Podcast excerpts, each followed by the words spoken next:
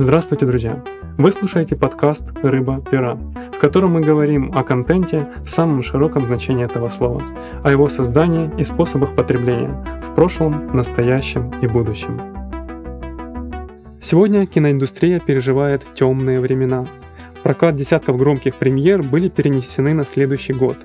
Чтобы как-то заполнить эту брешь, сеть кинотеатров «Планета кино» решила выпустить в повторный прокат всю франшизу о мальчике, который выжил – о том, почему Гарри Поттер до сих пор оказывает волшебное влияние на зрителей, да и в целом про кино, я сегодня поговорю с одним из самых известных кинокритиков Украины Андреем Алферовым.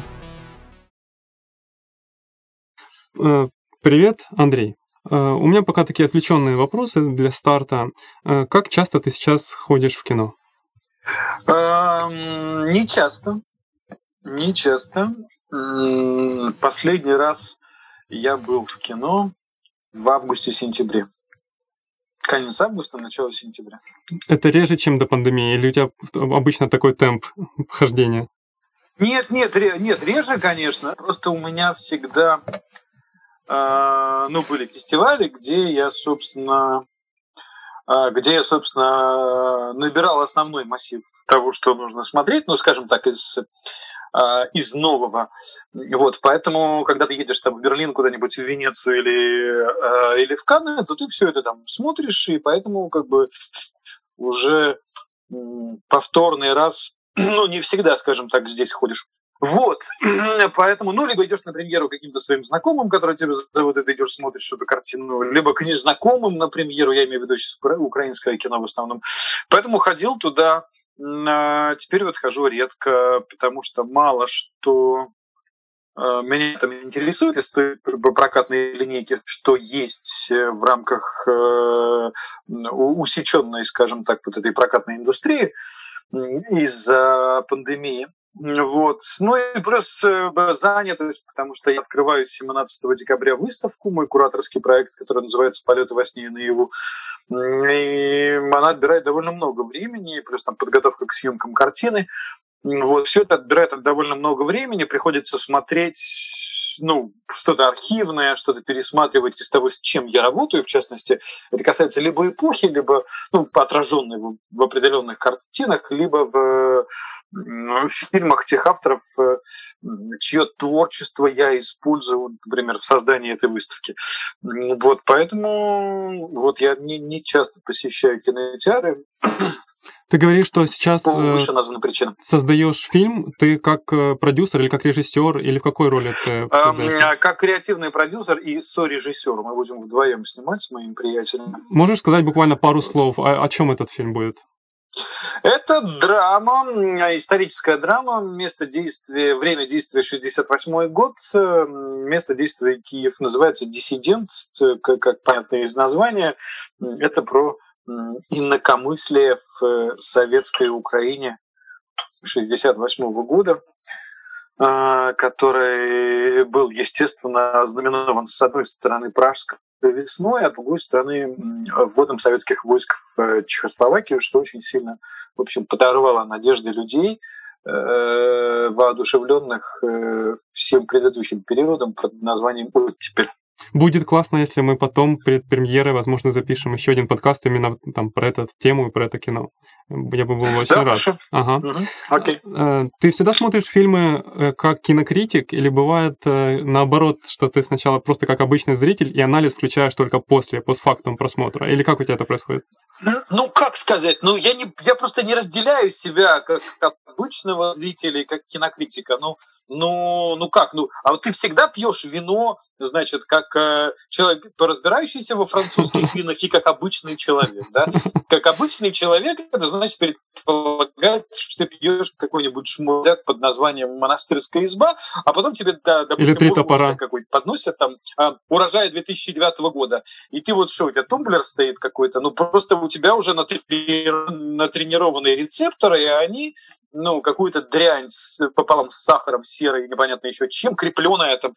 Как бы ты уже просто не знаешь, как вот люди говорят там, мой организм, ну, про кофе так говорят, мой организм прям вот ощущает, что там 2% робусты, и этот кофе пить нельзя, у меня сворачивается желудок. Ну, просто натренированные вот такие рецепторы. Вот у меня такие рецепторы натренированные, я вот так смотрю. Ну, это не значит, что я сразу, как патологоанатом какой-то запускается фильм, и я уже сразу, там, не знаю, беру секундомер а, и меряю, значит, сколько там экспозиция длится, когда завязка, когда заканчивается первый акт, начинается второй, замеряю там вот это или там...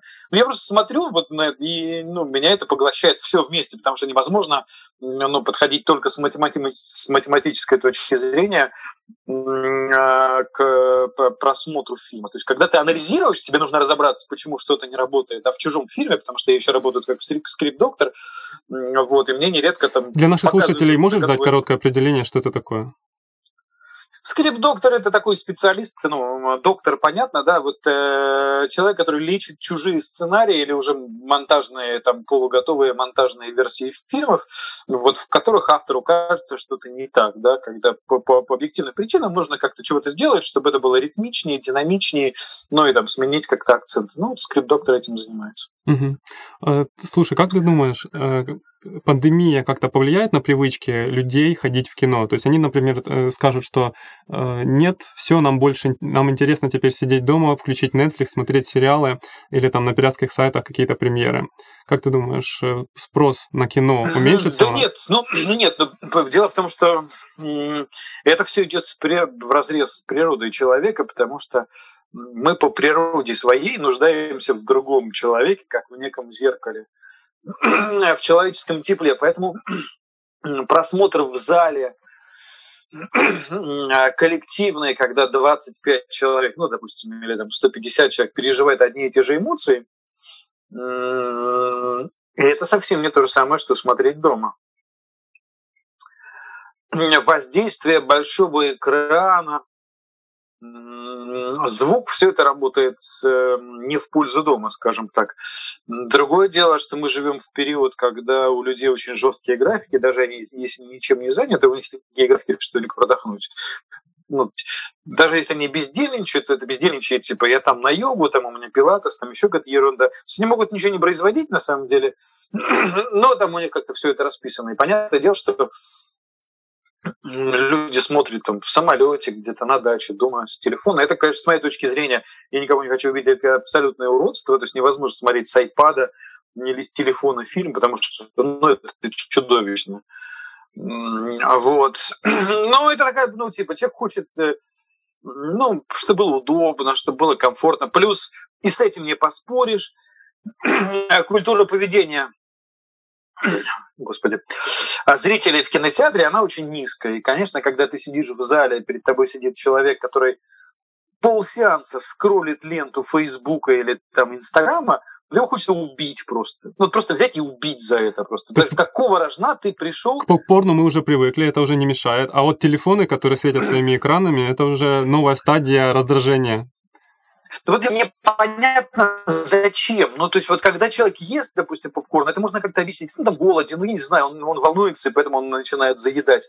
Но ты пришел в кино, чтобы что? Чтобы сидеть в Фейсбуке по большой экран и раздражаешь всем ну это вот что-то вот они печатают, экраны эти отсвечивают, вот, и, или там начинают обсуждать что-то, или там вваливаются, там сеанс уже идет 15 минут, вваливается в пуховиках каких-нибудь, это, это наши места, пол зала свободного, это наши места, ну идите сядьте туда, чего вот, и это, конечно, раздражает так, что ну, что даже я, вот я не выдерживаю, я иногда просто, ну, я по этим причинам, например, как бы отказываюсь ходить, особенно в кинотеатры, где вот при шопинг-молах, где люди именно пришли такие, а, скупились всего, идем культурку. Вот это Кстати, вот в Жовтне да, и в Киеве, же... который сейчас закрыт, я такого не наблюдал. Там как-то, да, больше, ну, публика более адекватная ну, в, в этом Киев, плане. Жовтень, да, они в этом смысле, там сейчас открылся прекрасный кинотеатр, называется «42».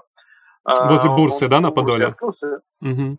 Да, да, да, он там маленький, по-моему, на 12 мест или на 10. Со- так не, 42 места вот, там. как раз такие места. Как раз 42 посадочных. Поэтому и название. А, или 42, да, да, да, да, да. Вот, вот когда приходишь в такие залы, где понятно, что человек пришел не пожрать, не в телефоне, уж тем более не разговаривать во время сеанса, вот, ты смотришь нормально. Ну, а так вот э, меня немножко это раздражает. Я последний раз Я там понимаю, с- что кинотеатры зависят, что они не могут ставить охранник, и который будет там делать замечания, как-то их закрывать, там, выгонять таких людей, я не знаю, чего с ними делать. Я- Вот, и это работает не на... Вот, то есть, опять-таки, когда директора кинотеатров жалуются, что люди плохо ходят, они должны учитывать, что какая-то часть людей не идет в кинотеатры повторно, потому что они сталкиваются с этим жлобством, которое никем не пресекается абсолютно, и тогда им приходится выбирать. Либо ходят вот эти вот, эти вот жлобы, вот эти вот киношка, вот, вот этим все сказано. Вот отношения, а, ну, меня признаюсь, несколько коробит понятие контент и продукт, когда дело касается искусства, да. То есть все хотят, чтобы там, допустим, еда была какая-то приготовленное блюдо было, а не жрачка, да. А тут вот эта вот киношка, да, вот такое какое-то уничижительное отношение, ну, типа, ну, сходим, как-то прокоротаем время. Вот, но уж когда вот это вот начинается киношка, вот это, это просто, просто какой-то кошмар. Вот, поэтому я еще из этих, как и многие другие, вот из этих э, соображений не хожу в кинотеатре. Вот посто... То есть я бы ходил, да, если бы это были кинотеатры, ну, скажем так, с, куда бы люди приходили с уважением, да, что ну, что это по большому счету мало чем отличает от храма, потому что и туда, и туда люди приходят э, совершать некую коллективную молитву. И там, и там они приходят э, за неким совместно пережитым опытом. Вот. Но в церкви же не разговариваете по телефону, не жрете, э, значит, и не, не, скроллите ленту Фейсбука. Ну, как-то выключите на полтора часа телефон, ну, включите, посмотрите кино, ну, ну посмотрите его. Вот, поэтому это вот те причины, по которым я не часто хожу в кинотеатр. Ну и как Я, раз... я да. понимаю И- директоров э, кинотеатров, что им нужно как-то не могут пресекать людей, потому что они боятся.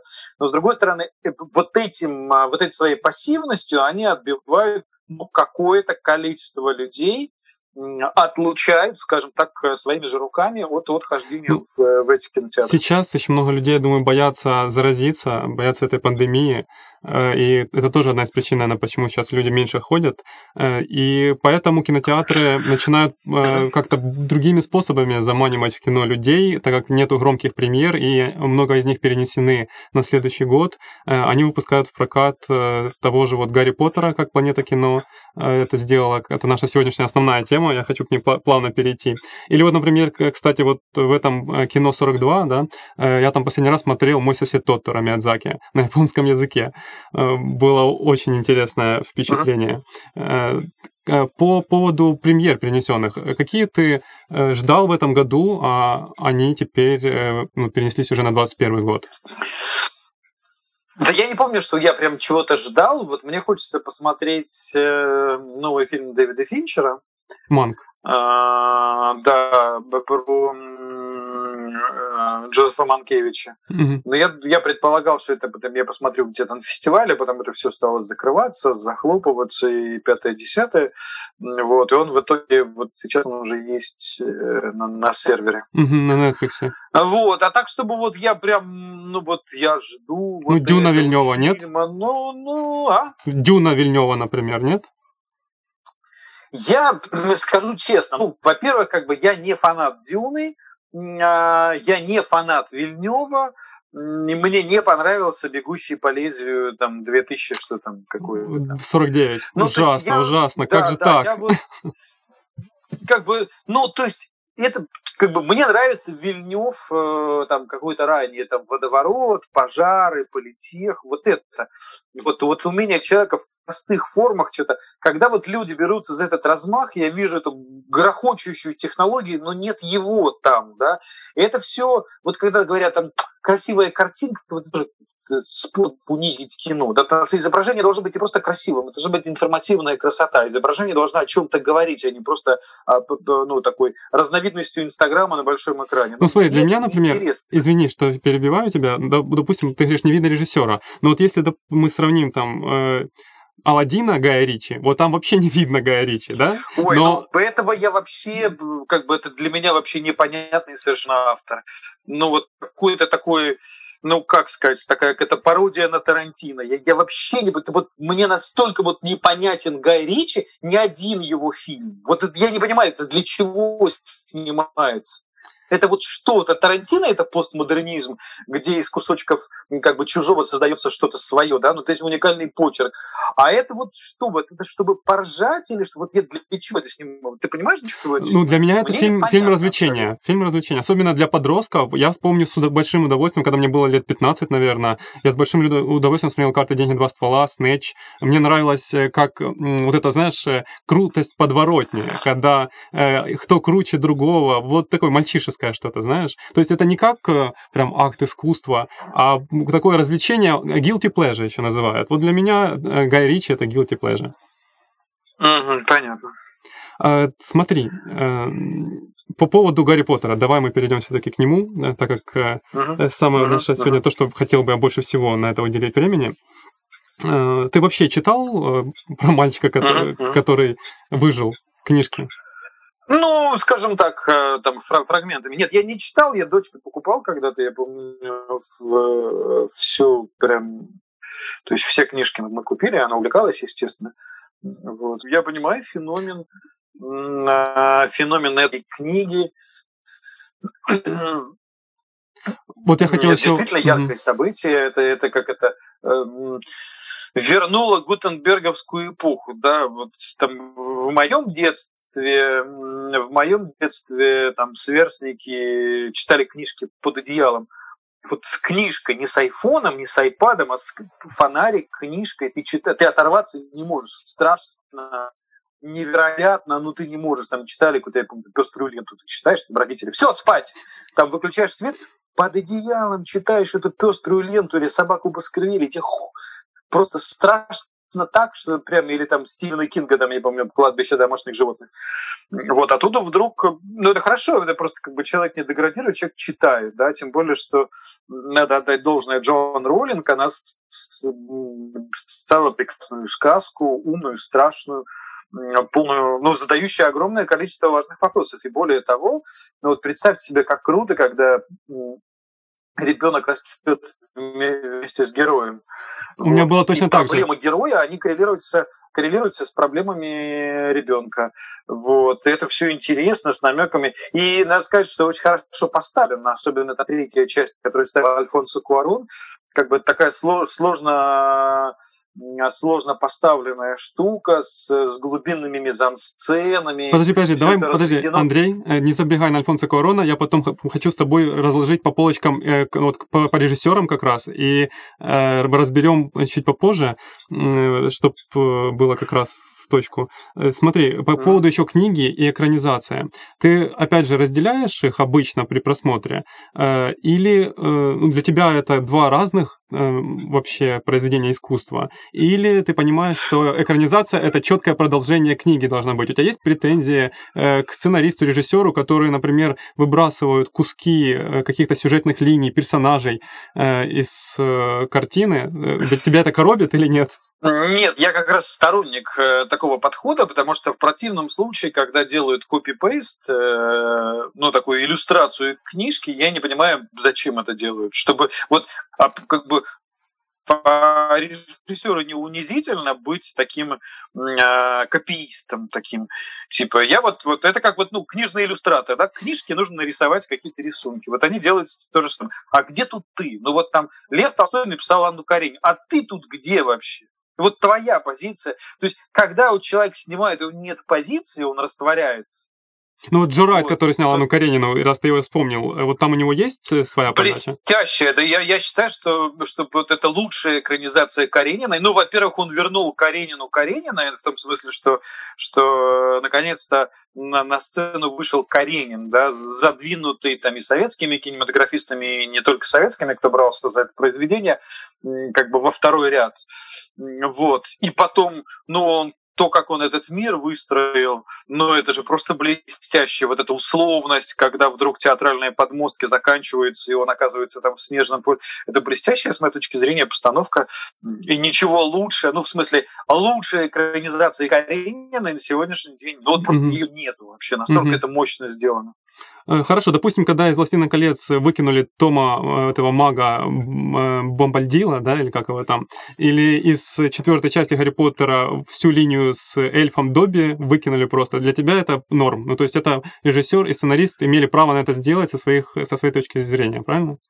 Ну, слушай, ну смотри, значит, я, во-первых, я не специалист в «Властелине колец», потому что, ну, как бы Толкин не мой автор, я этого не читал, мне это не интересно вот совершенно. То есть на этом, на «Хоббите» я просто спал, как бы я, вот невозможно смотреть. Ну вот то есть это, это, это вот взбесившаяся фактура. Вот, то есть видно, что художественная постановка сумасшедшая. Я даже был в Лос-Анджелесе на Оскаре, когда они номинировались.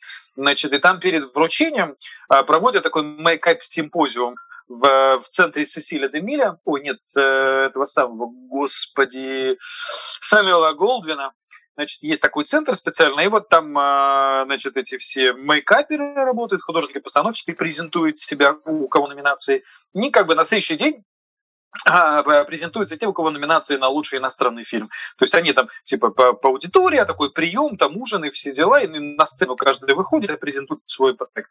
И вот были эти ребята, которые работали на «Хоббите». Ну, ну колоссальная работа, вручную все эти накладки силиконовые, волоски вживляются, все. Ну это же невозможно смотреть. Вот просто ну невозможно. Вот поэтому мне как-то, ну, да и вообще вот это вот все, вот они борются, борются, победил там, значит, этот самый Арагорн. А, а что будет, вот когда Арагорн победит? Победил, и вот как они будут дальше жить, каким он будет. Да? Случится, как в случае с Кингерским восстанием, когда зэки сначала сбросили, ну, в смысле, политические заключенные сбросили сначала руководство лагеря, а, и первые две вещи, которые они сделали, они разрушили стенку между мужской, значит, и женской частью лагеря, а, и построили карцер для несогласных с новыми законами. Но вот мне интересно, а что там вот дальше? Что да? будет с орками, да, которые остались? Ну вот мне как бы это как-то совершенно вообще все вот не мое. Поэтому там, ну надо было выбросить, но это невозможно. Ну вот учитывая, сколько Толкин написал, но это невозможно перенести. Это два разных, это две разных формы как бы искусства, да, кино временное искусство. В книге ты можешь там как бы дать две страницы действия и 22 страницы размышлений героя. Как ты это? Это нужно показать. Ты это как покажешь? Вот будет сидеть герой молчать 20 минут, а закадровый текст будет объяснять, что он думает. Это, это вот одна из главных причин, по которой не Улис не экранизировали. Да? Вот есть короткометражная версия Улиса, но попробуй вот эту толстенную книжку Джойса экранизировать. Это не игры, это поток сознания. Как это снять? Ну вот как это? Вот, как, ну вот Amazon же купили права на «Властелин колец». Они... нужно выбрасывать. Они собираются да? Ну, делать поэтому... Э, сериал, поэтому кто его знает, может быть, в сериале как раз больше времени у них будет, больше хронометража, и у них получится... Так а зачем? Ну, что, ну вот что это даст? Вот как бы в экранизациях самое интересное, как бы необычная позиция автора. Вот автор берет Анну Каренину и показывает все с точки зрения, например, Ленского. Ну, мы этого не знаем, да, вот, вот есть Ленский, допустим, как бы, а, типа, вот, ну, или там, я не знаю, э, берешь какого-нибудь, ну, кого, Конан Дойля, да, и, допустим, рассказываешь всю историю с точки зрения, там, инспектора Листрейда. Вот это интересно, вот это, с моей точки, это вот авторское прочтение там уже созданного художественного произведения, ну, кинематографического, где другие средства, где один кадр заменяет, там, не знаю, 300 написанных слов. Вот это, это вызов. Хорошо, да? а если, то, например, из «Русалочки» делают, э, аф, ну, берут актрису афроамериканку, то это новое прочтение или это никак не влияет э, на подачу? Ну, это способ какого-то, ну, мне кажется, это, в этом, мне кажется, вообще какая-то конъюнктура. Вот, ну, в случае русалочки. То есть, когда, например, в грозовой периал берут на кожу актера, а, там Андре Арнольд, но это блестящая картина, как бы она, чтобы показать инаковость героя, делает его чернокожим, это интересно. А в «Русалочке» это такая конъюнктура, вот типа, кто там сейчас в тренде черные, а, там, феминистки или, допустим, там еще кто-то, ну, давайте это все э, вдруг на нас больше... Ну, это прям шито белым Мне вообще, честно говоря, диснеевские все эти как бы, «Король лев», которые они сняли, с поющими зверями дрянь полная, там русалочка, все это как Ты имеешь в виду вот недавно, вот который, не, не оригинальный Король Лев, а не мультяшный, а который ну, вот был... Аним... Ну... Нет, анимационные очень хорошие. Угу очень хорошие. Нет, вот это вот то, что сделали, взяли там звери вроде настоящие, да, ну, да, как да, бы анимировали, они там открывают рты. Дрянь полная абсолютно. Вот что-то как-то Дисней, ну, в смысле, нынешний менеджмент, я это так назову, потому что это не художественное руководство студии, вот они чего-то разошлись вообще с детьми. Но ну вот они, то есть это все сюсюканье называется, это все не, не...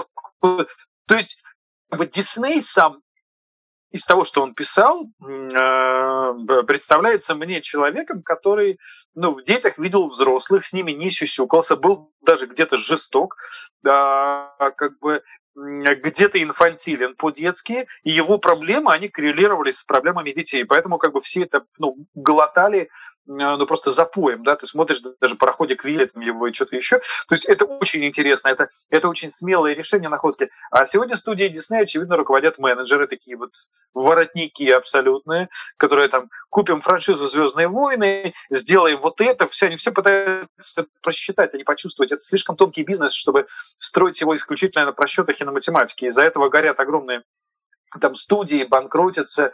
И, кстати говоря, вот феномен Харви Вайнштейна опального, mm-hmm. он как раз в этом заключается, что при всей своей грубой внешности такого вышибала из какого-нибудь там заштатного чикагского клуба, человека, у которого там не лицо, а какое-то месиво просто. Мешки просто, вот, которые сложены один а, Очень тонким э, чувствительным аппаратом. Он мог чувствовать авторов и материал. Поэтому такое количество открытий сделано от Тарантино до... Он же был продюсером криминального э, чтива, по-моему, да? Ну, не, не только, не только криминал. То есть он открыл огромное количество там от Пола Томаса Андерсона, Уэлса Андерсона, то есть огромное количество крупных авторов. Он, он чувствовал, что как бы с этим надо работать. Да? Твое отношение смысле, к профессионалу... Он, он конечно, ну, плохой человек. Вот, я смысле, хотел к этому как бы Он совершил низкие поступки, как гражданин, как мужчина, но он э, высочайший продюсер. Вы, вот это очевидно, что это не Мирамакс, это был Вайнштейн. Да? Вот работал на Мирамакс, потому что он создал Вайнштейн Компани. И, то есть он самый яркий, самый медийный американский продюсер последних, там, не знаю, четверти века никто таким ярким не был, да, он тех открыл, этих открыл, и вот это сделал, и все хотели к нему. Так что в этом смысле вот это такая тонкость, да, и как бы Голливуд, а, мне кажется, губит себя каждый раз, когда ставят такого менеджера, руководить, который пытается все просчитать, который пытается маркетингом мерить это все. Это слишком тонкая материя, чтобы чтобы через цифры, через фильтр цифры пропускать. Ну, Disney вообще купили все, что можно было купить. И Pixar, и Marvel. Это все теперь одна большая э, компания счастья. Так, э, Андрей, давай все-таки перейдем к Гарри Поттеру. Э, у меня к тебе такое предложение поиграть в хорошего и плохого полицейского, только ты будешь одновременно и хорошим, и плохим. Э, сначала плохим, потом хорошим. Давай мы раздробим франшизу на, по режиссерам, потому что все-таки можно сказать, что там первые две части, их можно принять за одну, они все сняты, ну, они сняты в одном стиле, Крисом Коламбусом. Ну, было бы странно, но было бы странно, если бы они были разные, в разных стилях сняты. Вот странно, снимал уже один режиссер. Ну, правильно, да. Почерк, Поэтому я имею в виду, давай дробить не по частям, а и по режиссерам. Э, ну, чтобы... Когда... А я не помню, я, честно говоря, я уже, вот, я помню, что Коламбус первые две снимал, потом да. Хуаро, да, потом, потом помню еще кто, Я сейчас тебе скажу, потому что я специально себе записал э, тех, кого... Вот, например, я постоянно забываю Майк Ньюэлл, вот он снял «Кубок огня», это четвертая часть. Ну, а потом Дэвид Йейтс ну, э, снял все остальные. Э, давай попробуем поругать первые части для начала. Что тебе в них да не нравится? Что, да не, ну, во-первых, как бы я смотрел это, там, не знаю, последний раз год назад. Вот, мне там не за что ругать, за что ругать, чего там. Ну, все мастерски сделано, просто у Куаруна еще более, ну, более авторское дыхание у картины. А, чем, а, чем, например, там у Криса Коламбуса. То есть он более изобретательный режиссер, там цитаты из «Гражданина Кейна», из «Челюстей», он там берет целые сцены, как бы повторяя эти сложные траектории. То есть статичность сцены обеспечивается как бы динамичной съемкой, да, и сложной глубинной мизансценой. Вот, поэтому, да я, ну, я не знаю, я не могу ругать. За что тут ругать? Ну, может быть, за лишнюю Похвалить, может наивность, быть, допустим. э, А? лиш- ну, такая лишняя наивность, что ли, э, вот первые части, допустим. Ну, ну, чересчур детский, Так, как детская же. сказка. Чего? Ну подожди, ну подожди, подожди. Ну, как бы главный герой ребенок. Мы детскими глазами на все смотрим. Но где он там наивный? Он абсолютно не. Ну, он наивный, но там есть детское простодушие. Что должно быть в такой картине? Если его не будет, то, то, то как на. Вопрос не в том, что еще раз, что он там ну, что как бы это детям нужно, это взрослым нужно, потому что взрослые как бы очень быстро ну, получают эту дозу, дозу цинизма и какого-то расчета, и вот они все время пытаются там что-то как-то разглядеть, какую-то фигу в кармане, вот теряют чувствительность, пытаются головой осваивать. А вот фильм-то как раз и как бы сделается. То есть это волшебный мир, это, это интересно. Как ты Поэтому оцениваешь актерскую игру, например, детей, ну, или вообще вот это т- тройки основной? Э, Дэниел? Рэдклифф. э, Как ты оцениваешь уровень актерской игры э, у вот этой главной троицы? Дэниела Рэдклиффа, Стоун и Я Грин. оцениваю как, как довольно я оцениваю как довольно высокий уровень игры, особенно у Рэдклиффа. Вот как, как точно найдены эти типажи, ну, действительно, которые к себе располагают, и ты потом к ним привинчиваешься. И то, что за ними тянется шлейф, и Рэдклифф не может никак, ну, скажем так, стать крупной самостоятельной фигурой, говорит о том, что действительно он там выложился, и он в этом Гарри Поттере оставил огромную часть себя, и он, бедный, не может теперь перестроиться как бы с, с этой шкалы на какую-то другую. Да, вот, ну, там мы знаем в истории м, довольно много примеров э, артистов, которые начинали в таком, в таком возрасте, как Рэдклифф, м, как бы добились больших успехов, но потом быстро, ну, как бы со временем находили для себя другие роли, да, там, условно, Ди Каприо Да, или там тот же Кристиан Бейл, который который у Спилберга там сыграл гениальную совершенно а, детскую роль в фильме «Империя солнца», вот, и то, как он играет сейчас. Мы все это знаем, как бы, ну и повезло, да, Дрю Мэримор повезло, которая, которая нашла себя там в Кудряшка Хью, да? это? Что? Дрю Берримор, Кудряшка Хью, она там снималась? Или Сью? Не-не-не-не, да, она снималась в фильме «Инопланетянин» Стивена Спилберга в Ага. 1981 году.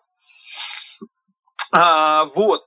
Поэтому, ну вот им повезло, они как бы попали в руки хороших авторов, а, вот, и переход, ну, как там Де Ниро, условно говоря, да, у него случилась а, как карьера там в 20 с небольшим лет, да, вот он там был звездой в 20 лет, в 30 лет, ну и в свои там 70 или там 68, я уже не помню, сколько ему сейчас, как бы вот он тоже нашел себе, ну, находит себе амплуа блестящих стариков и играет а, и абсолютно аутентичен. Или там Мэрил Стрип, да, вот была вот такой, теперь стала такой, и продолжает сниматься. Но а эти выползти не могут, потому что я понимаю, что ну, положить огромное количество жизней на съемки в такой франшизе, это значит, что ты там прилично залип, но и очень сложно по- потом выйти из этого амплуа. Как я помню, Владимир Машков мне рассказывал, а, что ну, после съемок в ликвидации они ведь снимали с мая месяца примерно по декабрь 2006 года. Он говорит, что вот Гоцман во мне жил, но это главный герой начальник Одесского уголовного розыска, там, следователь, значит, он говорит, он, он во мне жил еще там примерно 3-4 года. То Ого. есть герой силится, что не можешь из этого, ты не можешь освободиться. И, и то, что они попали в точку с подбором этих артистов, эти артисты впустили в себя этих героев и теперь маются, не могут выйти. То есть они для всех всегда будут там Гарри Поттером, а, Роном Уизли и Гермионой. Мгм. Ну вот это, очевидно, что это очень точное попадание, иначе бы это все как бы слетело уже давным-давно, и никто бы про это не вспоминал. Хорошо, «Узник Аскабана» вообще считается одним из лучших э, фильмов в этой франшизе а, от Альфонсо Куарона. Почему же он тогда не стал снимать его дальше? Что, что же произошло, как ты думаешь? Потому что ходят слухи. Но разные, зачем? Ну, как раз это успех. Как минимум, э, ради денег. Послушай, ну, ну как бы ты берешь таких людей, ну ты понимаешь, для художника ради денег это унизительно. Мгм. Ну, это просто унизительно. Они вот, то- даже украинские режиссеры, скажу тебе по секрету, когда ты им предлагаешь какой-то материал, все хотят снимать свое и про себя. Даже если там человек толком еще и снимать не может, но хочет свое снимать, потому что как бы это не просто ты ради денег снял что-то и ушел, да, вот ты, ты хочешь что-то сказать о себе, э, тут включаются все механизмы тщеславия какого-то. Хорошо, ну вот Дэвид Йейтс, он снял Это такая четыре, профессия. Четыре части, а потом еще и «Фантастические твари», еще две. Будет еще. Вот он не уходит из Ну, а Гарри что, Поттера. ему, а что ему снимать? Ну, ну давайте не будем равнять э, Куарона, авторского режиссера, который там входит, э, я не знаю, в пятерку современных крупных, э, не то чтобы там, ну, американских авторов, но такого мексиканского гетто в Голливуде, снимающие огромные картины, там, я напомню, да, там про колоссальный успех картины Рома черно-белой, очень авторской, да, про себя, про свое детство в Мехико и в районе э, Рома, который, собственно, дал название этой картине, до какого-нибудь там, до гравитации, твою маму тоже, э, там, больших надежд и всего. Ну, давайте не будем равнять там Дэвида Йетса и Куарона. Ну, Куарон хочет высказываться на, на темы его волнующие. Но вот он, очевидно, нашел какую-то личную... Я убежден совершенно, что вопрос не в том, что ему сказали, ну, получаете 5 миллионов долларов, ставьте нам. Не в деньгах дело, да, вот нужно найти личный мотив, тогда вот люди соглашаются. Это же как бы все-таки большие авторы, у них есть принципы, и если бы они так покупались за деньги, их бы давно уже какие-нибудь там, я не знаю, э, русские, киргизские олигархи бы купили бы и сказали, снимай нам тут, я не Как знаю, футбольных корпоративы. Не-не-не, как бы это, вот, ну, как бы размена не может быть, да, вот, вот я, я убежден, да, что наверняка же там и какому-нибудь Дэвиду Финчеру могли предлагать все снимать. Просто у них же есть как бы свой материал, они хотят с ним работать. Бенисимо Дель Торо предлагали, том, что- кстати, третью часть э, снимать, и он другу посоветовал. Он сказал, что это не, не его формат, дети не его формат. И он предложил Куарону, и Куарон согласился. Ну вот, да-да-да, они, они действительно, они действительно дружат, у них э, общий бизнес, э, и общая дружба, вот они такие, да, очень крутые. Поэтому, ну, поэтому, ну, а что ему снимать? Зачем? Раз снял, э, хорошо, и ушел. Я думаю, что у него тогда... Так, это он снял в 2000 каком-то третьем году, по-моему, да? Э, Вот, кстати, год, скорее всего, да, по-моему. Сейчас точно не чего могу он сказать. там, чего он там снимал, я сейчас не вспомню. Я думаю, что там уже в разработке был «Дитя человеческое». Уже вот как раз следующий Гарри фильм, Поттер вообще? следующий фильм «Дитя человеческое». Смотри, у нас ну сейчас... вот, вот как- какой Гарри Поттер может быть? Понятно, что дитя человеческое, сложная тема, дико сложно поставить. Просто, ну, то есть там такая постановка. Вот это люди колдовали, там эти все тележки под камерой. Там же гениальная сцена, слушай, когда они в машине едут, и в машине камера снимает. Выпиливали кабину, как бы снимали низ, клали, значит, на, на эту платформу, он рассказывал, я был его на мастер-классе в, э, в Каннах, и это же просто, это просто зашкал какой-то, сколько всего. Но так, наверное, работал, не знаю, у Русевский, когда снимал «Летят журавли». Мы с тобой остановились на третьей части э, Гарри Поттера, Узник Аскабана. Э, Давай пойдем дальше. Э, Ты помнишь четвертую часть Кубок огня? Можешь что-то о ней сказать, хорошее или плохое? Не-не-не, я, Нет? я, я не помню, ну как-то, ну чего там, ну, такое анализировать. То есть это хо- хорошее Ну, жанровое кино. С художественной точки зрения. Тогда давай обобщим. Вот, Э, Давай тогда обобщим вообще в целом по франшизе. Э, Какое у тебя к ней отношение? Почему, как ты считаешь, что она стала настолько э, популярной? Э, Книга ли в этом виновата? Или она сама по себе достаточно с художественной точки зрения хорошо сделана? То есть почему она до сих пор актуальна, люди ее так любят и до сих пор ходят в нее в кино? Но она доказала со- свою со- состоятельность временем, э, плюс хорошая книга, очень э, ничего не навредили, э, скажем так, э, умудрились поймать эту такую среднюю интонацию, вот, э, и сделать удачные фильмы. Поэтому, ну, поэтому люди любят все, что, скажем так, правильно. Почему любят король лев? Ну, по той же абсолютно причине.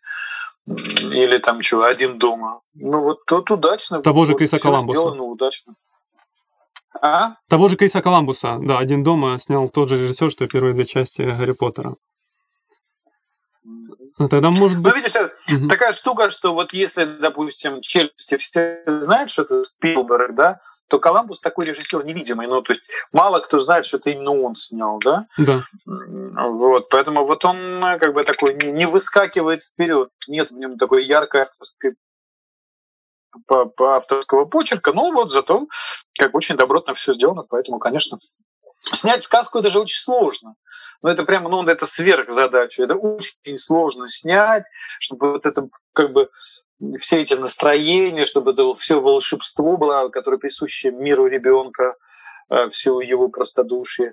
Причем вот. так снять, чтобы Там каждый год пересматривали его. Тот же «Один дома» и теперь «Гарри Поттер». Э, каждый... У меня есть друзья, которые каждый год пересматривают эти фильмы. Ну вот. Э, хорошо, если, например, мы берем вообще любого режиссера в мире, кому бы ты доверил снять всего Гарри Поттера? Или ты считаешь, вот те режиссеры, которые сложились, они вполне выполнили свою задачу? Ну, зачем кому-то? Так есть же уже все. Ну. Угу. Я даже не знаю, кому, кому. Вот уже сняли, хорошо сняли, а не нужно. То есть не нужно, чтобы Гарри Поттера снимал Мартин Скорсезе или Фрэнсис Форд Коппола, или, не знаю, Жан-Люк Гадар, или, там, не дай же бог, Гаспар Ноэ. Зачем? Вопрос же в том, как бы, какие задачи ставятся. Ведь это же все-таки студийный проект. То есть э, студия Warner Brothers купила это все. Были поставлены продюсеры, которые под это специально находили режиссеров, артистов и прочее, прочее. Это не то, что там, ну, условно говоря, там Мартин Скорсезе нашел книжку Казандакиса и носился э, как бы с этим проектом по студиям, или там, ну, или там, допустим, Стивен, Стивен Спилберг хотел снять список Шиллера. Боялся снимать, но и договорился с Юниверсалом, что они ему дадут деньги на список Шиллера а взамен на то, что он поставит три части парка юрского периода. Тут же не было такого, что Крис Коламбус носился этой книжки. Уорнера купили, как бы стал продюсер, и он стал это все собирать. Ну, вот настоящая продюсерская работа. Вот есть идея, нужно подумать, как это все снять, кто это должен снимать, как должно выглядеть, чтобы с одной стороны было самостоятельно, с другой стороны не отрывалась от книжки, не испортила это впечатление. Это такая сложная задача продюсерская. Это такое абсолютно продюсерское кино. Зачем чего там что-то переснимать? Для, с, как, с какой целью? Ну смотри, Спайдермена раз там в 5-7 лет переснимают по три фильма. Может быть, ну, скоро что? и всего Гарри Поттера переснимут, как ты думаешь? Ну, ну как бы снимают, переснимают же ради денег, а не ради того, чтобы там чего-то... То есть надо как-то как выжать побольше денег из этого всего. Ну, сняли, ну и что? что что-то изменилось в ландшафте. Друзья, понимаю, сняли, сняли Джокера. Вот это, конечно, революция. Согласен. Он взял и Согласен. переломал вообще всю эту культуру. А тут-то чего? С другим артистом пересняли, а, потому что спецэффекты начала нулевых э, безбожно устарели, ну просто чудовищная компьютерная графика, чудовищная абсолютно. То есть это вот беда всех, кто увлекается технологиями, потому что когда «Челюсти», снятые в 1975 году, как бы снимались, и там все ручками делалось, то как бы сейчас все строится на, на компьютере, а это очень быстро устаревает. Ну вот как там, я не знаю, сейчас съемки с дрона считаются в кинематографической среде, ну в смысле умных режиссеров, вот дикой пошлостью. Если в кино дрон, все, красным крестом перечеркивать. Потому что, ну, то есть, как бы произошла десакрализация. Технология дала возможность как бы любому идиоту пойти в магазин купить дрон и снимать с дрона свои пошлые истории. Раньше это требовало огромных усилий. То есть заказывался, ну, либо стрела специальная, которая будет поднимать, снимать верхнюю точку, либо там, например, если в квартире снимать, там там строились декорации, или там, если, если это в естественных декорациях, в смысле, в квартире выпиливался там потолок, делались там а, такие ложбинки для, для рельс, камера ехала, снимала, или еще сложнее вертолет со специальными буферными системами, которые гасят колебания для того, чтобы камера не дрожала. И вот, не знаю, не, не только там в, э, в западном кино, даже в советском кино, даже я больше скажу, документальный фильм про Виктора Цоя «Последний герой» Алексей Учитель снимал сцену, например, панорама концерта, ну, не кино играет или не кино, просто стадион, и мы слышим песню группы кино, и огромное количество людей. Панорама А потом сложнейшая сцена на кладбище, когда камера поднимается над могилой Виктора Цоя. Это просто орды людей на этом богословском кладбище. И, понятно, снимали с вертолета. Это очень сложно, да, это, это дорого, это затратно, это нужно быть мастером. Или там Никита Михалков снимал «Сибирский цирюльник», да, и как он говорил, что не снимает сцену с верхней точки, едет поезд, в котором сидит Ричард Харрис. И он говорит, я смотрел не, настолько, не столько на то, что Харрис играет, сколько на датчик топлива, потому что заканчивалось топливо, и операторская группа могла просто вместе с режиссером разбиться. Топливо. То есть они снимали там в Сибири где-то, на одних вертолетах топливо привозили, потом заливали в этот операторский вертолет. То есть это было сложно. А сейчас любой идиот купил это и снял это ничего не стоит. Ну вот просто вот как раньше, да, это мобильный телефон, это был там, там статусная вещь. Сейчас это, это, это ничего не стоит. Вот статуса никакого нет. Это просто как бы средство, при помощи которого э, ты можешь там соединяться с другими людьми. Вот. То же самое здесь, ну как бы вот технология такая штука, нужно быть очень аккуратным здесь. Прям очень аккуратным, и нельзя полагаться на все это, иначе это все очень быстро стареет. Я думаю, что но среди прочего, Человека-паука постигла эта же беда. Эта же беда постигнет, ну, и без того мертворожденного Терминатора последнего, который весь на этих технологиях. Ну, это все просто неинтересно, и все. Но Джокер вышел и умыл просто, вот, просто всех взял и умыл. Вот просто разом взял, умыл просто так, что я помню э, премьеру в Венеции, зал оторопел просто. Ну, просто, то есть все шли, и я в том числе, с таким скепсисом, ну, сейчас будет неплохое кино. Как бы ясно, что Феникс плохо не, не сыграет. Ну, там чего-то снимет этот... Ну, будем честны, там не самое плохое кино «Мальчишник в Вегасе», да? Первая ну, часть, первая часть. Это не, не, не блеск, как бы не блеск, ничего. Ну, ну, типа, снимал себе тот Филлипс про таких стареющих мальчиков, которые не понимают, как жить дальше. Ну и снимал. И тут вдруг мы приходим в Венецию да, на, на эту премьеру, и нам эту картину показывают, как бы все, немая сцена просто. Ну, просто ты, я, все, смотришь на этих ворнеровских продюсеров, которых он пять лет укатывал снимать так, как он задумал, как бы они все не соглашались, потом согласились, и вот этот, э, ну, поза, они ходили таким гоголем по набережной в Венеции, не просто как люди, которые предвкушают большой бокс-офис. Нет, это ерунда, бокс-офис. Они ходили как люди, которые поставили новый рекорд. Они взяли планку в 8 метров, когда все берут 4. И типа и понятно, что это их завоевание, потому что теперь история экранизации комиксов будет делиться на до Джокера и после Джокера. И теперь уже так, как Джокер, снимать нельзя. Нужно снимать выше, если ты хочешь что-то доказать. Потому что все остальное это уже скучно, неинтересно. Вот это высший пилотаж. Вот, и замечу, что там он не особо баловался технологиями, там есть такая ламповость во всем, да, он недаром черпал эм, из 70-х, начала 80-х годов всю эстетику из двух картин Мартина Скорсезе «Король комедии» и «Таксист». Вот, вот, это, вот это высота. А все эти штучки с технологиями, когда берется номинальный режиссер, он там что-то снимает, а вот, и оно живет как бы так отдельно от него, там нет яркого авторского оттиска. Ну, мне лично это неинтересно. Но я Причем в итоге да, Джокер, Джокер собрал больше... В итоге Джокер собрал больше миллиарда долларов в прокате и угодил всем, и просто и массовой аудитории, э, и всем э, фестивалям, э, собрал все, что только можно было собрать, и при этом это, можно сказать, идеальное кино 21 века, так?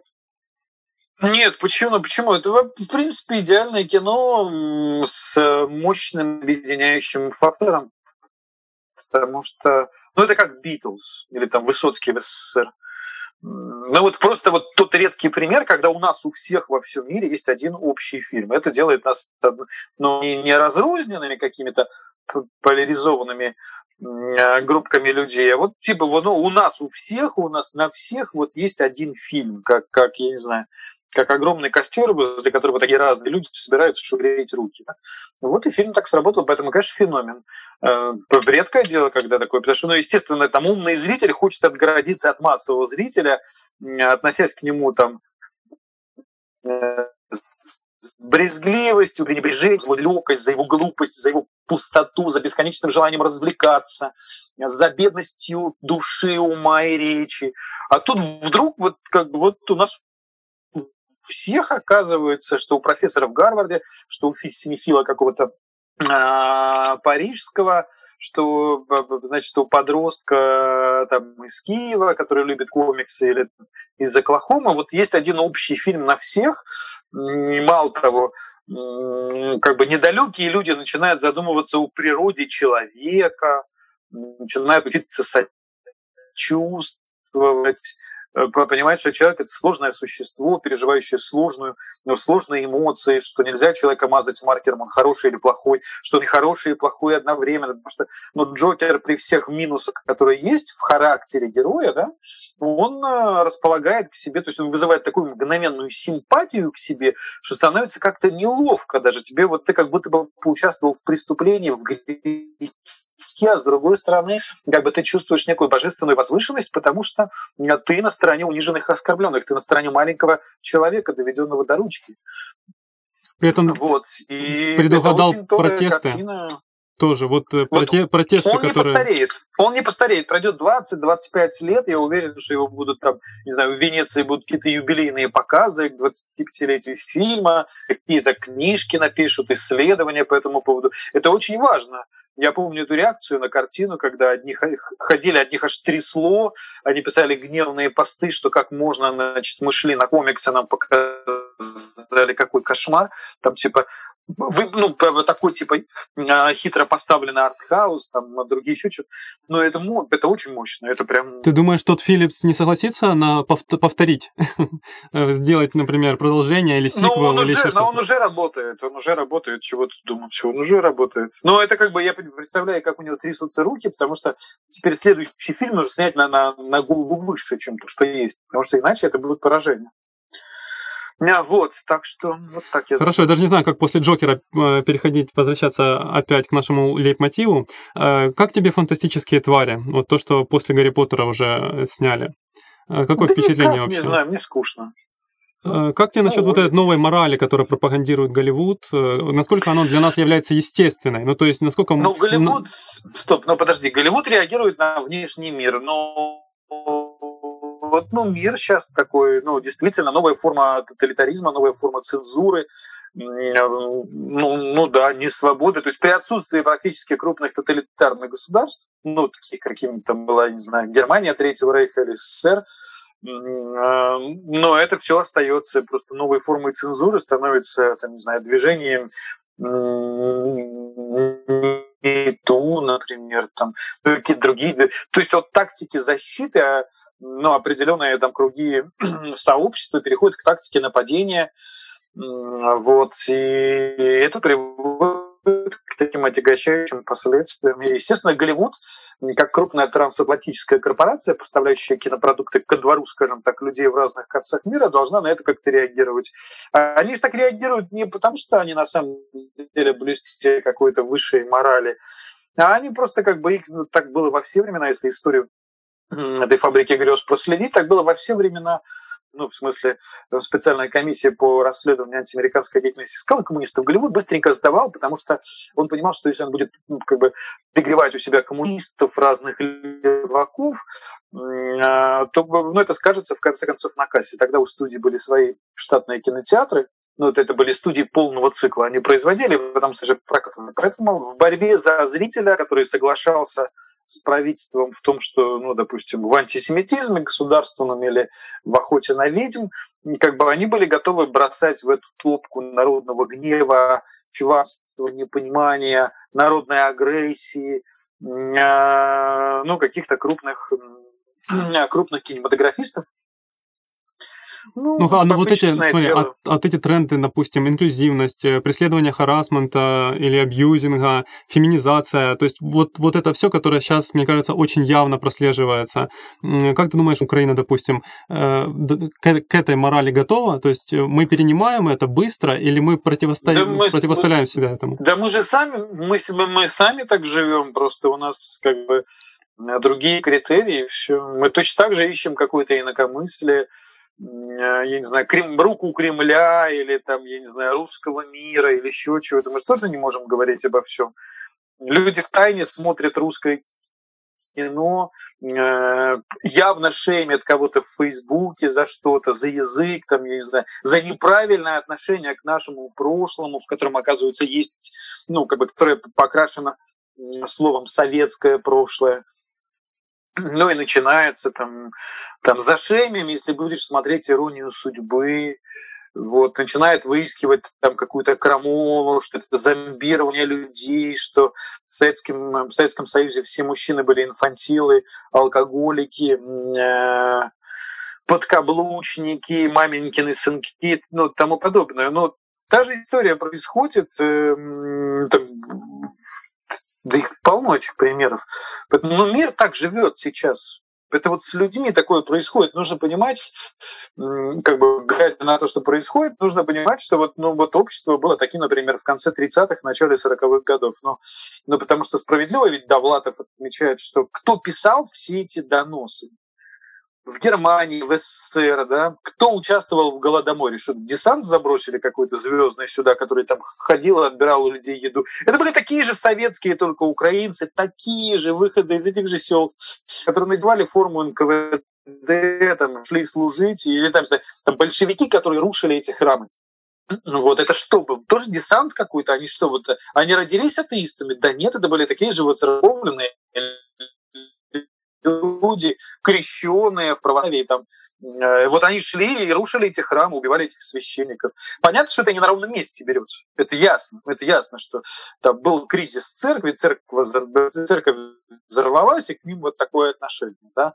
Ну, ровно так же, как и сегодняшняя ненависть к СССР. Понятно, что не на ровном месте. Просто людям не хватает критического мышления, чтобы не, ну, то есть вот не надо смешивать Кремль там, значит, и русскую культуру, и там Льва Толстого, условно говоря, или Андрея Тарковского, это не одно и то же, или там Ильдара Рязанова какого-нибудь. Но вот ровно так же, что вот, ну, не надо смешивать там на Америку 50-х годов с, с ее охотой на ведьм, там, я не знаю, с великими мастерами, которые в ту пору снимали, там, с Николасом Рэем, например. Потому что не одно и то же нельзя там, ну вот там, и что, если Бертрольд Брехт был немцем, что национал-социалист, сразу фашист? Ну нет, вот как бы нужно уметь Понимаешь, какая штука? Ну, нужно подрабатывать свою собственную позицию. Даже если это не прав, должна быть какая-то своя собственная позиция. Нужно самому критически мыслить, рассуждать. Вот еще раз про сложность человеческой натуры, что если человек сегодня вот так вот себя ведет, не значит, что он всегда был таким и всегда будет таким. Вот. Я просто, ну, я лично не верю в показной патриотизм, в такой вот площадной, когда человек выходит, рвет на себе вышиванку. Я не верю в эту вот ну, показную площадную борьбу за права женщин. А вот я наблюдал, как Асия Джентов в Канах со сцены кричала, типа, вы все значит, э, все, кто причастен к этим изнасилованиям, покайтесь, выйдите сюда. И потом через пару месяцев сама же попалась, на нее подал в суд какой-то молодой ассистент, который значит, заявил в полицию, что она принуждала его к сексуальным действиям во время съемок какой-то картины. Вот. И все, и она оказалась под судом. Вот, ну, вот в этом смех и слезы. Вот, на... То есть белое пальто нужно одевать с умом. Вот. Но нужно уметь Просто ну, нужно критически мыслить, отличать зерна от плевел и все. То есть невозможно, ну, это такая детская позиция, значит, э, ну вот у меня сын тогда, вот он, он рассуждает в категориях в свои 9 лет, но его интересует там категория хорошо и плохо, да, там этот герой добрый, он говорит, а этот герой зла, а почему он вот так поступил? И вот начинаешь, ну, даже, даже Лего, конструкторы Лего, когда создают, там предполагают, ну вот они там делают этих человечков, да, и у человечка на голове две эмоции. То есть, с одной стороны, эмоции грусть, а с другой стороны, радость. Как бы даже там детях, детей учат, что люди могут переживать разные эмоции, разные состояния, агрессии и абсолютного такого э, какого-то милого милосердие. Да? Вот это нужно все прекрасно понимать, понимать, что человек сложное существо. Чем сложнее, тем более сложные вещи он может производить на след, что он на свет. То, что он может, ну, разное, разное может быть, что он может быть вражеским солдатом в нацистской форме, при этом совершить какой-то христианский поступок. Вот. А человек, э, там, я не знаю, с, с советским с советскими погонами может совершить мерзостные поступки. Или даже, я не знаю, с трезубцем может совершить... Он человек. Ну вот он ну, вот человек, вот и, и все. Ничего тут поделаешь. Недавно, кстати, вот пару дней назад э, вышло да, да. интервью э, Дудя с Антоном Долиным. Ты его смотрел? Да, да, конечно, смотрел. Ну, Антон мой хороший приятель, поэтому я, конечно, смотрю. Я, кстати, помню, как э, последний раз он приезжал в Киев. Это было, кажется, э, фильм «Лазницы», «Кроткая», да, если не ошибаюсь. Э, и вот ты вместе да, с ним... Да, все верно, да, да. А, я, тоже тогда, я тоже тогда был в зале, даже мне удалось Антону задать вопрос. Понравилось мне это мероприятие очень сильно. Э, ну, я не об этом хотел спросить. Как у тебя впечатление, uh-huh. как у тебя впечатление об этом интервью э, в целом? Что, вот, что, ты как ну, это думаешь? интересно было. Ну, как, интересно было. Как ты считаешь, Ан- Антон Долин это лучший или самый известный кинокритик русскоязычного пространства? наверное, не ну как лучший. Это же такая субъективная точка зрения чего-то. Может, лучший. То есть он, он очень хороший кинокритик, он, он очень активен в своей профессии, он очень много делает как бы и руководя искусством кино, и, ну, там, я не знаю, интерпретируя, рассказывая кино на каких-то, ну, в каких-то медиа, э, он пишет книжки, он какие-то ну, затеял прекрасный, с моей точки зрения, прокат великих советских фильмов, там, Германа Тарковского, что-то еще реставрируют и делают специальные показы.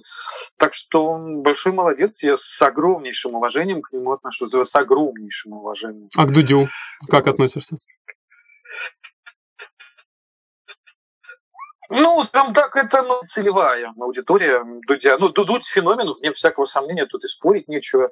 Но мне как-то это вот сейчас перестает быть интересно. Я не люблю бедность речи. Он, к сожалению, то есть, ну, как бы, он уже начинает подзастревать в, в образе вот этого, то есть такой стареющий мальчик, да.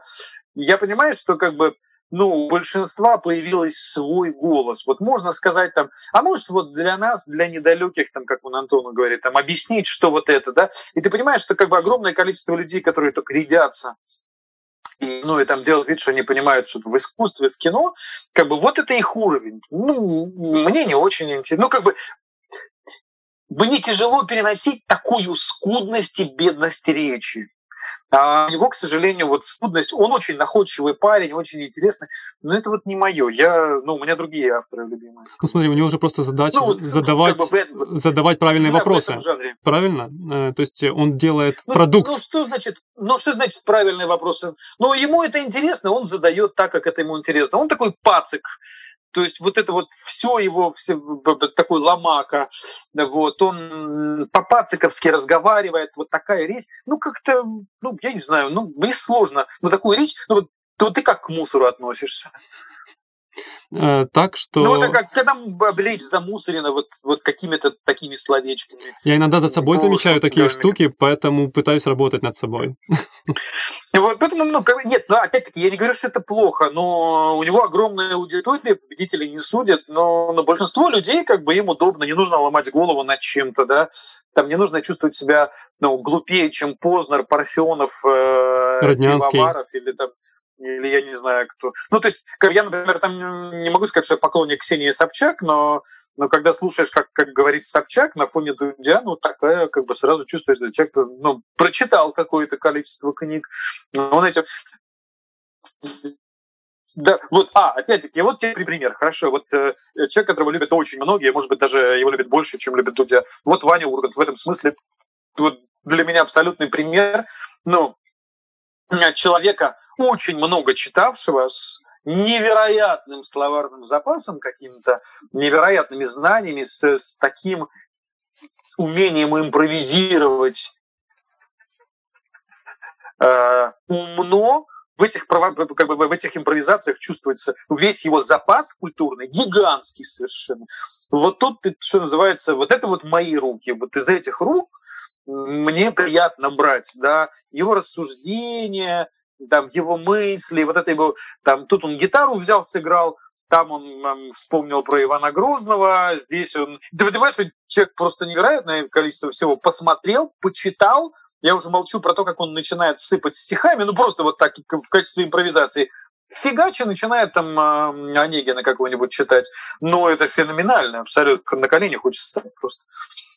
Поэтому, ну, просто вот как бы вот, а Юрий Дудь, ну, несколько не мой автор. Я, еще раз, неплохой, но просто, ну, ну, не мой. Я в таких количествах, я не могу каждую программу его смотреть. Что-то мне интересно смотреть, а что-то я устаю. Хорошо, каких, кинокрити... когда, каких кинокритиков ты когда читаешь? Провокация, когда провокация, ну, типа, Дудь разговаривать с Никитой Михалковым, это интересно, да, люди разных эпох совершенно, как бы, ну, видно, что и Михалкову самому это интересно. Ну, а так, по большому счету, так, чтобы вот я следил там за, за деятельностью Леонида Парфенова, я слежу. Вот прям все, что он делает, я все смотрю. Или там Дмитрий Быков, например. Вот они, то есть у них красивая речь, они глубокие, умные, ход рассуждений меня завораживает. Ну, это немного разные жанры. Если Парфенов, например, делает свой Парфенон, да, он больше сам как э, автор и спикер выступает, а Дуджи приглашает гостей. Поэтому сравнивать, конечно, их Не, ну, тут глубину момент, личности можно. Момент, да. а фильмы, а фильмы какие Дудь снимает там согласен, про Казму или согласен. про, не знаю, Алексея Балабанова. Это все, по, по большому счету, одна плоскость, один жанр. Это журналистика. Как, как ты ее там реализуешь, это уже твое дело. Вот. Это все журналистика, поэтому как бы есть определенная преемственность. И кто-то даже сказал, что Дудь это вот такой молодой Парфенов. Э, э, ну, наверное, да, в том смысле, что он такую же значимость сейчас имеет, как Парфенов, когда в конце 90-х появился проект на медиа, естественно, все не отрываясь это смотрели, как бы обсуждали, да, и копировали манеру Парфенова, как, как сейчас копируют манеру Дудя. Вот, но так что... Да, он, кстати, продолжает этот проект, и очень интересно наблюдать за годами, которые, казалось бы, прошли там лет 5-7 назад. Ну, 5 нет, я загнул, там последний год, по-моему, 13 был. Э, и такое чувство, что uh-huh. это было вчера, но смотришь, э, и откровение у тебя от, от того, что ты там видишь. Очень интересно. Ну, конечно, да. Э, как, каких, каких критиков ты читаешь? Каких критиков я читаю? Михаила Трофименкова я читаю. Ну, вот а, журнал «Сеанс» я читаю там многих, там Василий Степанов, например. Ну, из того, что, ну, как бы из тех, кого я читаю. Ну, там, ну, кого еще? Роджера Эберта, такого покойного американского критика. Полин Кейл. Мне вот, ну, мне интересно, как пишут. Вот. Хорошо. Андрей, скажи, пожалуйста, три фильма, которые, короче, да. которые ты э, можешь порекомендовать 2020 года, которые могли пройти мимо зрителей, или которые тебе очень понравились, и ты хотел бы... Что, что, что? Еще раз. Три, еще три раз. фильма 2020 года, которые бы ты хотел порекомендовать нашим слушателям.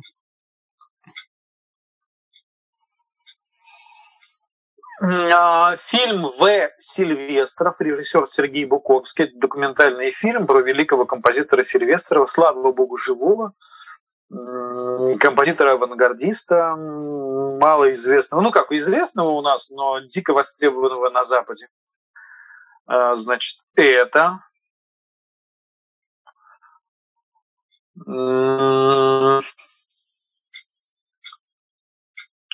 А что еще такого? Ну, Финчера я еще не посмотрел, 20 год. Ну, можем его по- так порекомендовать э, заочно, потому что, я думаю, это будет очень хорошее кино. Ну, давайте, да, давайте заочно назовем Дэвида Финчера. Фильм Монк э, про создание про Джозефа Манкевича, сценариста великого фильма «Гражданин Кейн», который стал таким Евангелием кинематографа и был поставлен Орсоном Уэллсом. Вот, это такой амаш и золотой эре Голливуда, память об отце Дэвида Финчера, который еще в 2003 году написал этот сценарий. Финчер все носился с идеей, как это поставить. Вот. Ну и, наверное, третий фильм Андрея Кончаловского «Дорогие товарищи», который получил а, спецприз жюри в Венеции, 20 год. Э, как это, как это не смешно, это тоже ретро-драма и тоже черно-белая, потому что фильмы Финчера черно-белый. Только события этой картины разворачиваются в 1962 году в СССР в городе Новочеркасске, где по значит, распоряжению властей была расстреляна мирная демонстрация людей, которые требовали значит, не повышать цены на молоко, мясо и там чего-то еще, как бы их расстреляли. И вот э, ошеломившая совершенно меня картина, я уже сказал, что это один из триумфаторов Венецианского кинофестиваля, ошеломила она меня тем, что она удивительно современна. Вот в тех событиях, хотя события 1952 года служит сейчас зелом событий сегодняшних, потому что в той картине есть и Майдан с расстрелом Небесной Сотни, и а, Белоруссия современная, а, и а, все то, что происходило в США весной этого года. Вот поэтому вот, вот эти картины я бы, наверное, посоветовал. Хорошо, и тогда дво, две или три картины 21 года, которые ты обязательно посмотришь. Я лично не могу так сказать. Но это нужно как бы глядеть в какие-то списки. Я не знаю, что как можно... У тебя нет в календаре отме- отметок, да? У тебя нет в календаре что, отметок. Что? У тебя нет в календаре отметок, что вот там, допустим, в мае я выходит ты этот понимаешь. Ты понимаешь, я этим не живу. Ну вот так вот в календаре должна быть премьера. Ну как-то я от этого отошел. Но так много всего, что хочется узнать и посмотреть, ну просто очень много всего, да, что там глядеть, что я жду новый фильм Виттенберга. Ну хорошо, выйдет, и мы посмотрим. В любом случае он будет где-то на фестивале. Ну условно, да. Вот, а, а, как бы, когда ты занимаешься исследованием теории кино и готовишь сам кино, и готовишь там крупную выставку о кино, то ты как бы роешься в архивах, э, в литературе какой-то. Вот я этим живу, я как я не живу мыслью, что там, там сейчас выйдет новый... Ну, выйдет, что мы... Она как-то что... Ну, то есть нету как бы... Я не вижу в этом какой-то особой сакральности, потому что как бы ты наткнешься как на риф на эти картины в любом случае. А вот те вещи, которые могут быть потеряны, они меня интересуют гораздо больше. Да, вот что-то в архивах, какая-то хроника, какие-то документальные фильмы редкостные, которых не было, они вдруг появляются, ты там, ну, чего-то такое новое открываешь. Поэтому, ну, вот так. Хорошо, подводя итог, э, скажи, пожалуйста, такой вопрос э, непростой, наверное. Э, как обычному зрителю лучше разбираться в кино? Ну, внимательно смотреть, э, читать критику не для того, чтобы заменить свое собственное мнение мнением какого-то профессионала, кто каким-то более натруженным глазом смотрит на кино.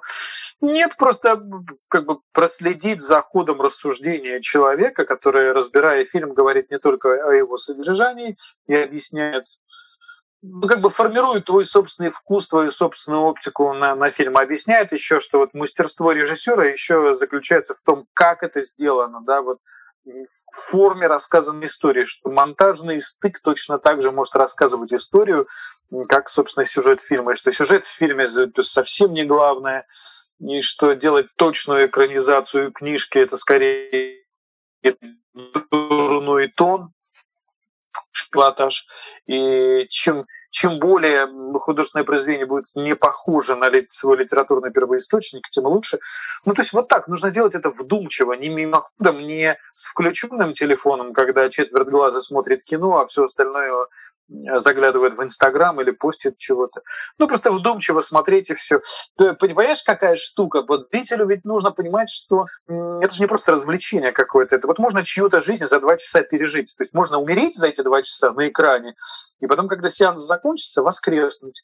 Вот там ты умер, там ты, я не знаю, как в лагере Освенцим, или на палубе Титаника, или там, ну, я не знаю, где угодно там, или в каком-нибудь парижском клубе, где совершили, где совершили теракт.